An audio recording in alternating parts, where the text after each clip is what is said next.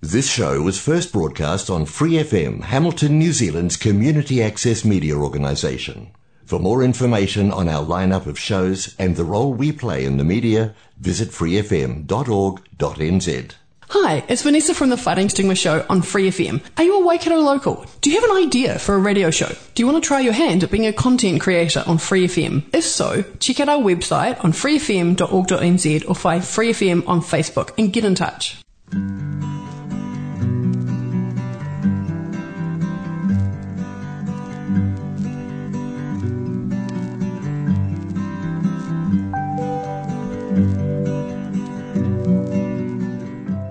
Roy Sinclair and his partner Haruko, whose homeland is Japan, go cycling to celebrate Christmas in the Catlins of the South Island. Roy, once head of the New Zealand chapter of the World Peace Bell, sought a replica bell to site at the Christchurch Botanic Gardens. Sleepless nights by firelight, the stranger in this town,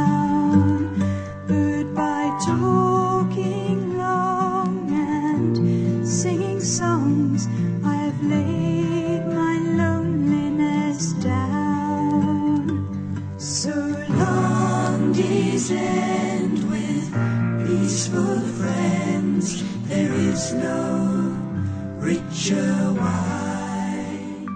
There's a man in a million I like to catch up with, Ross McMillan, a real backroads Kiwi country bloke. Once or twice over the years, he lets us print his poetry for readers of the Central Otago News. His homespun ballads are penned under the name Blue Jeans.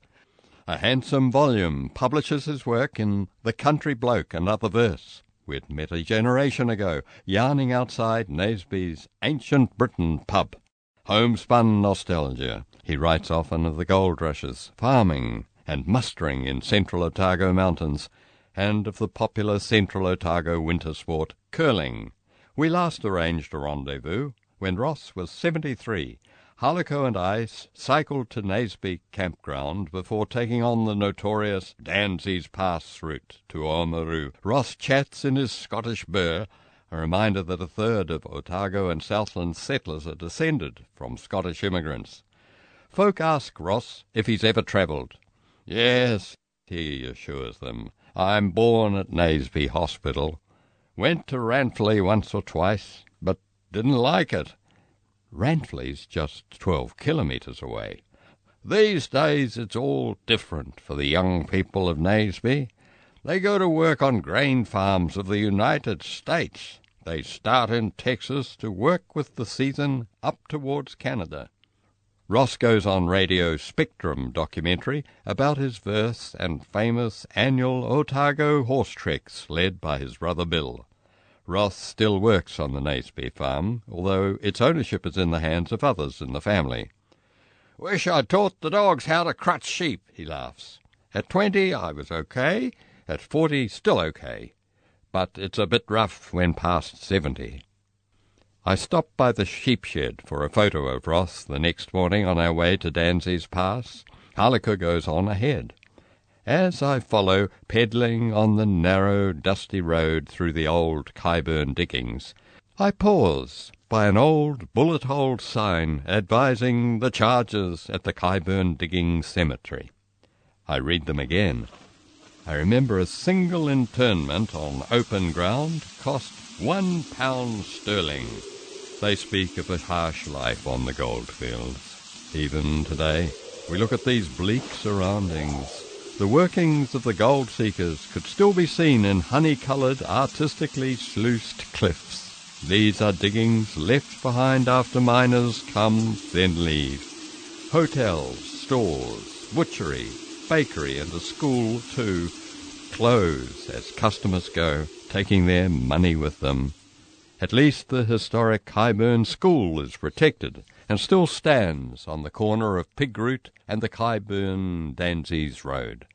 Also surviving that bygone era is the Kyeburn Diggings Hotel, built in 1862. As the flash in a pan prospecting proves, gold is elusive. Whereas pastoral farming of central Otago offers reliable revenue streams earned in exporting merino wool and meat. In the 1880s arrives an English couple whose industrious initiative is of benefit to everyone. Ernest Hayes served his time as a millwright, acquiring skills as a fitter and turner. As soon as he turns thirty, he marries Hannah. She bears five sons, five daughters. They settle on a 150 acre farm at Oturehua, where he tinkers with his labour saving devices. From his workshop, he turns his inventive mind to problems of their day. An invasion of pasture by rabbits' burrows and rabbits' ravenous appetite competing with sheep and cattle. Ernest Hayes' answer is to devise a practical smoker for rabbit meat. It's so portable as to transport to potential buyers by bicycle. Hannah Hayes puts their eldest daughter in charge of the younger children, stacks prototypes of the inventions of her husband onto a bicycle to launch her sales mission across Maniototo, the heart of high country farming. She cycles remote routes, stopping farm to farm to promote Ernest's ingenious products, his rabbit bait cutter to poison rabbits, and a smoker to enjoy the meat of those that aren't. While Hannah markets the engineering production from their farm workshop in Oturehua, Ernest's efforts on new inventions promise success with harnessing wind power for irrigation and a simple water pump. An enduring success in his design improving on fence wire strainers, those produced by Hayes Engineering Works at Oturehua are still in use today. That these ideas could find a place to flourish in the back country is testament to an immigrant's desire to be of direct help improving farm methods and by using mechanical means to lessen back-breaking tasks of those who labour in Maniototo. Today, visitors to Hayes Engineering Works delight in watching the workshop's original mechanical systems still operating. Yet, there's no denying Ernest's success in business is thanks to his wife Hannah's perseverance as a saleswoman, taking samples of Ernest's first invention, pedaling for miles through stark landscapes on her bike, is what secured the sales, and thus the capital to keep up the manufacture. Her initiative is the kind that distinguishes the womenfolk of Maniototo. The Maori name means plains of blood, referring to those flowing red tussocks that once covered this land rather than to violence. The Maori had lasting campsites here to hunt and fish for food according to season, so as to carry back to their permanent coastal settlements the bounty of the hinterland. When the first European settlers in Maniototo arrived, they are pastoral farmers or gold miners. Many of their descendants still farm here today. Grazing the high country is essential in summer for sheep flocks and cattle to survive the heat on the plains. It's the region of New Zealand having the widest temperature variations, so in autumn the families, neighbours, and friends bring supplies and stores to last the annual roundup of thousands of sheep returning to their Maniototo Basin farms over winter. A gold rush grips central Otago in the 1860s after four gold miners strike it rich in a narrow creek bed on a saddle high in the Ida Range near Mount Kyeburn.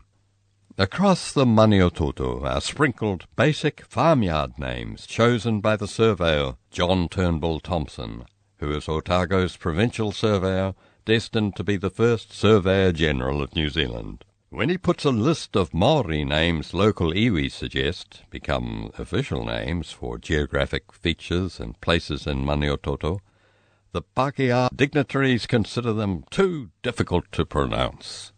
Perhaps peeved with their reaction, the surveyor puts up a new list based on the settlers' traditions instead. They can't contend there's any confusion over pronouncing the surveyor's latest suggestions. What we're left with are names of no significance to Maori, and dubbed by others as Thomson's Barnyard. Hence, with names of a kind that go with the cottage and kitchen, like Cattle Valley, Pig Island, Miller's Flat, Fruitlands, Dry Bread. Taking the word burn from Northumbrian dialect, there's a Gaelic word burn that translates as fresh water, a series of names pool burn, Ida burn, Weda burn, and to take from Old English their word for cows, kai, it forms the place name Kyeburn, where cows find fresh water, reminding me it's our rendezvous Kyeburn Diggings, where Haruko will be in a cafe awaiting my arrival. Leaving the old timer, Ross Macmillan, and me to catch up with each other, she's chosen to ride on, alone, imagining how prospectors out here endured their lonely, harsh life, exposed to extremes of climate while they dig for gold and sluice the shingle, hopeful of striking it rich. I pedal on in a hurry to rejoin Haruko. I find her happily relaxing in the Dansey's Pass Coach Inn. She's on to her second cup of coffee and orders one for me. She's happy and relaxed in a chair on its shaded veranda. It's isolated here, about nineteen kilometres from Naseby. A decidedly flash pub in its day, the hotel offers upmarket dining and, no doubt, costly lodgings. It's built in the 1860s with schist rock, with a kink to match the slight bend in the road it borders. It's here the Parker brothers, in 1861, boast their discovery of gold, heralding the gold rush to Naseby and Kyeburn. These days, it seems, a quiet little nook. An occasional vehicle goes past this pleasant summer's morning. The locals question our intention to cycle over the Dansey's Pass one offers his condolences. As it turns out, the climb of about seven kilometres up the pass, on a narrow dirt road twisting through golden tussock hills, isn't so difficult. Near its summit, a 1950s Hillman Minx stops. Two neatly dressed elderly gentlemen, Keith and Max. Max holds a can with a barometer inside. Taking the lid off, he carefully studies the needle's position makes some quick calculations to announce, There, 2,500 feet. You're almost there. My father once explained how to use a barometer as an altimeter, and Matt's is a calculation that's close to correct. Dansey's Pass, officially 3,066 feet above sea level, is named after an early lessee, William Dansey, who, with three others and a donkey, explored the pass in the mid 1850s, though the donkey apparently wanders off and is lost. William Dansey's keen to develop this new route for access to the backblocks farmland. They are the first Pakeha to explore the pass. When it comes to building the road, parts of it rest on underlying schist bedrock, an unforgiving road foundation to fall on. From the summit, we expect the ride downhill to the coast should be a dream. To our surprise, it's hot, undulating, and despite coffee for lunch, we're soon thirsty as the rush of air on our descent soon evaporates the sweat and dries out our bodies. Our momentum on the metalled surface becomes dicey. Braking hard on bends will surely doom us to disaster. It's one of those roads on which a bit more speed would likely be safer, though it sounds counterintuitive. Cyclists will know what I mean. But we are not yet seasoned cyclists of the extreme kind, with mountain biking a passion. Both of us begin to lose our nerve, but too late.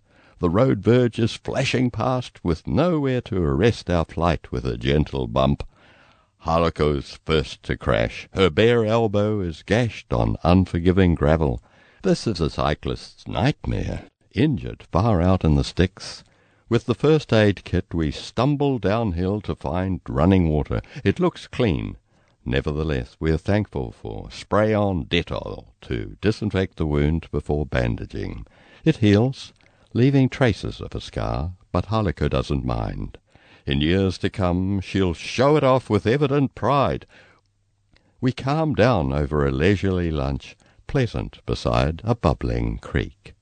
Of course, I think smugly Haruko's crash is down to her lacking experience in Japan of riding on metal roads, whereas I've been brought up to know many such roads. Yet my turn is to come, riding the same route. I reckon the bike tosses me off. I don't bounce well.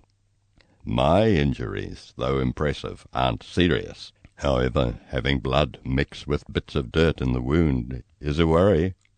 We're temporarily patched up for the trip to continue, only to discover I'd crashed a short distance from the start of Tarsield Road, and just beyond is the beguiling Danseys Pass holiday camp, having an idyllic setting for any longing to relax in the rustic valley.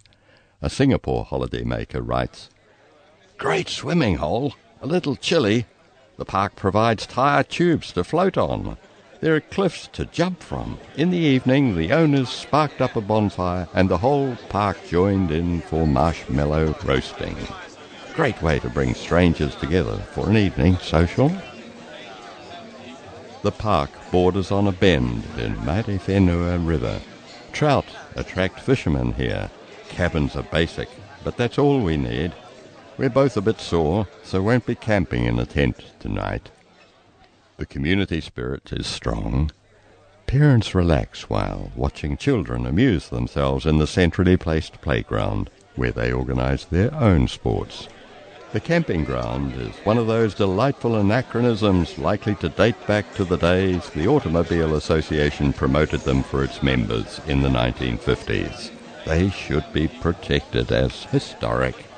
This one is run by a robust and friendly guy, Neil, who takes campers' welfare seriously. He supplies bandages. He's a first response contact for road crashes on his side of Danseys Pass and recruits a hospital nurse here on holiday to volunteer her skill to put fresh bandages on our wounds.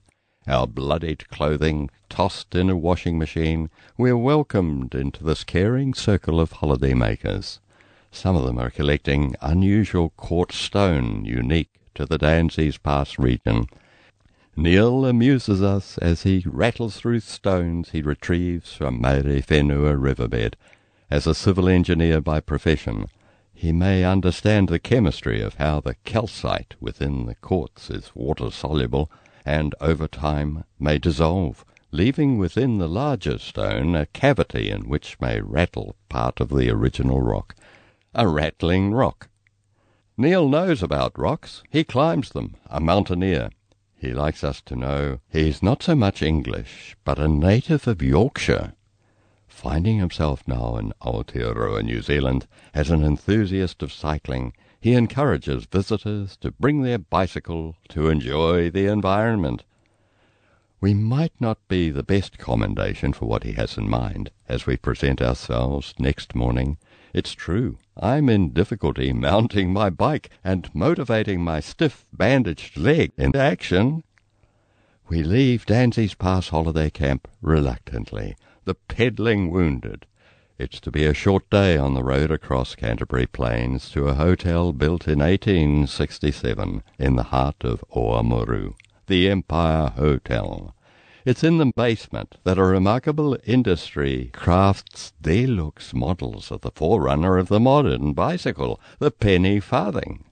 Don Speeden comes from Geraldine, an artist, tramper, and rock climber, always open to a challenge. He's competed professionally in racing modern penny farthings in Tasmania and Adelaide, ends up staying in Australia three years. Seeking a new career, Don teaches English to Japanese till his Oamaru friends Neil Plunkett and Bruce Gibson propose Don joins them to manage what they just bought Empire Hotel Backpackers. Don agrees. On the side, he assembles the popular penny farthings in the hotel's basement. Ordinary models carry a $5,000 price tag.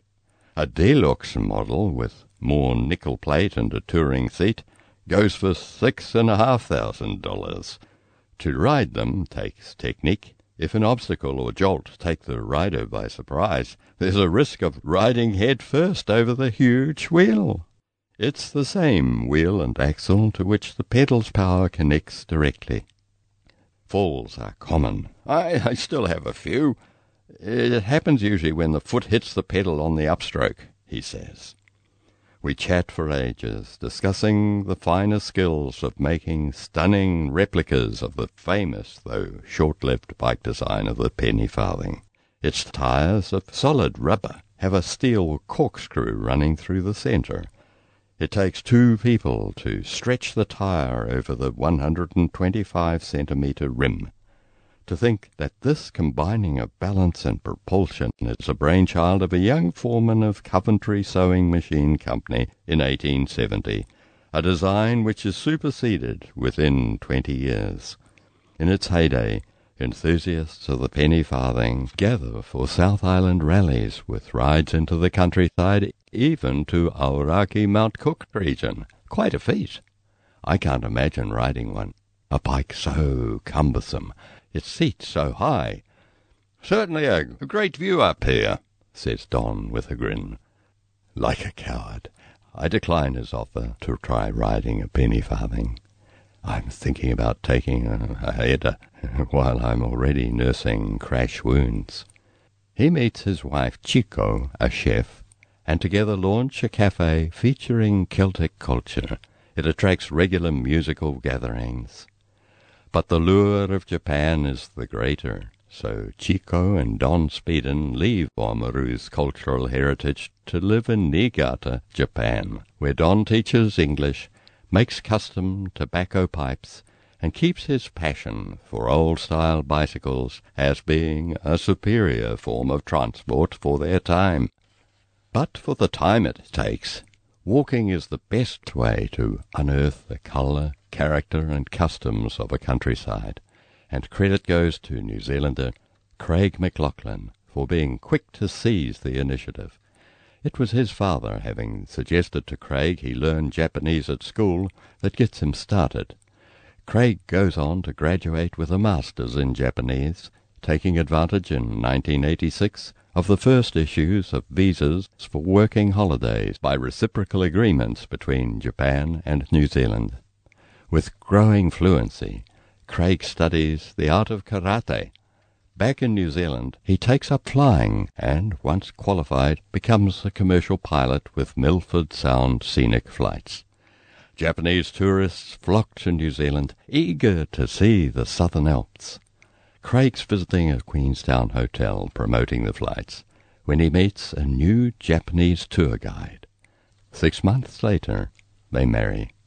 With his karate credentials from Japan, he sets up a dojo teaching the discipline in Queenstown.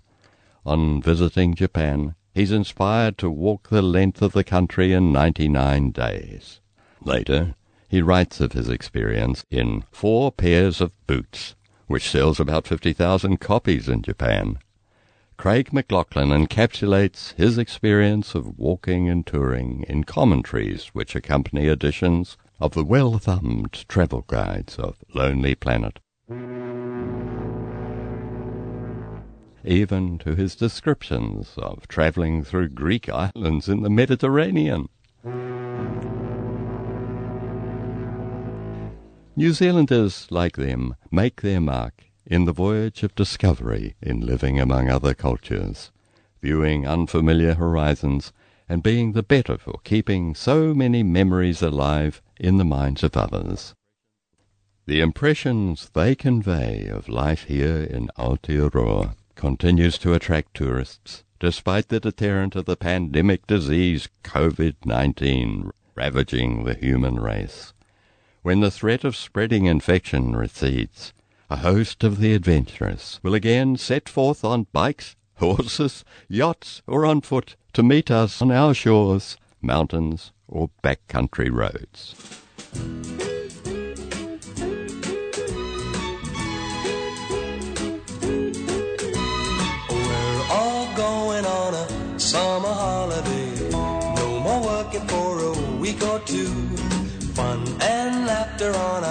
Summer holiday. No more worries for me or you.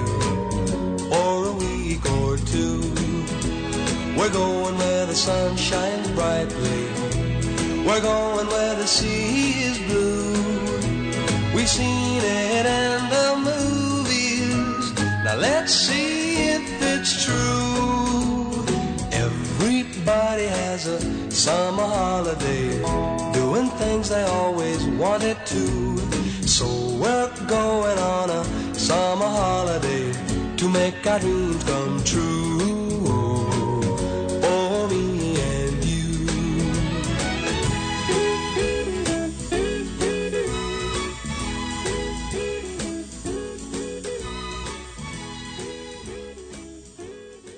On next week's Historic Souvenirs at the same time, we'll dip into the files that record the arrival of internal combustion engines that put horsepower out to grass as a technological revolution overtakes the Waikato, bringing all the problems of pollution and global warming to contend with. Next week's edition features the research of the most ardent of admirers of the heavy horses hauling folk and freight on the often potholed roads of that time. Peter Lane of Hamilton.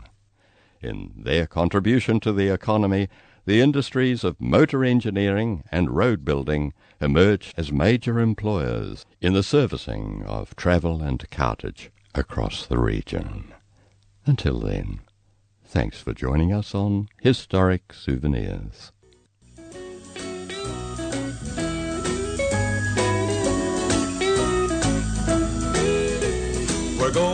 The sun shines brightly. We're going where the sea is blue. We've seen it in the movies. Now let's see if it's true. Everybody has a summer holiday, doing things they always wanted to. So we're going on a summer holiday to make our dreams come true.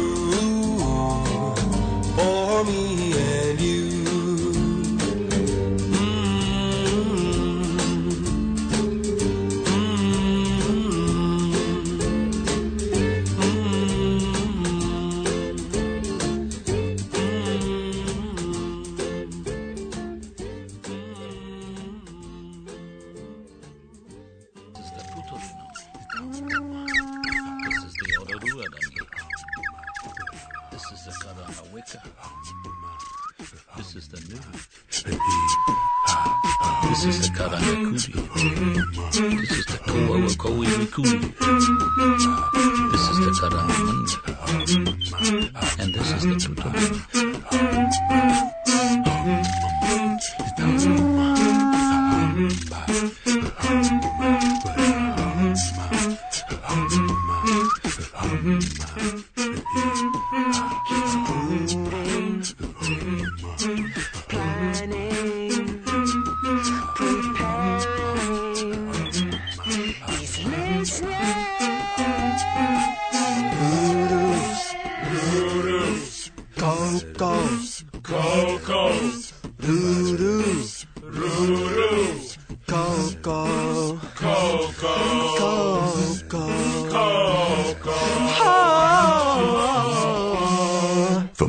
Episodes, use the accessmedia.nz app for iOS and Android devices, or subscribe to this podcast via Spotify, iHeartRadio, or Apple Podcasts. This Free FM podcast was brought to you with support from New Zealand On Air.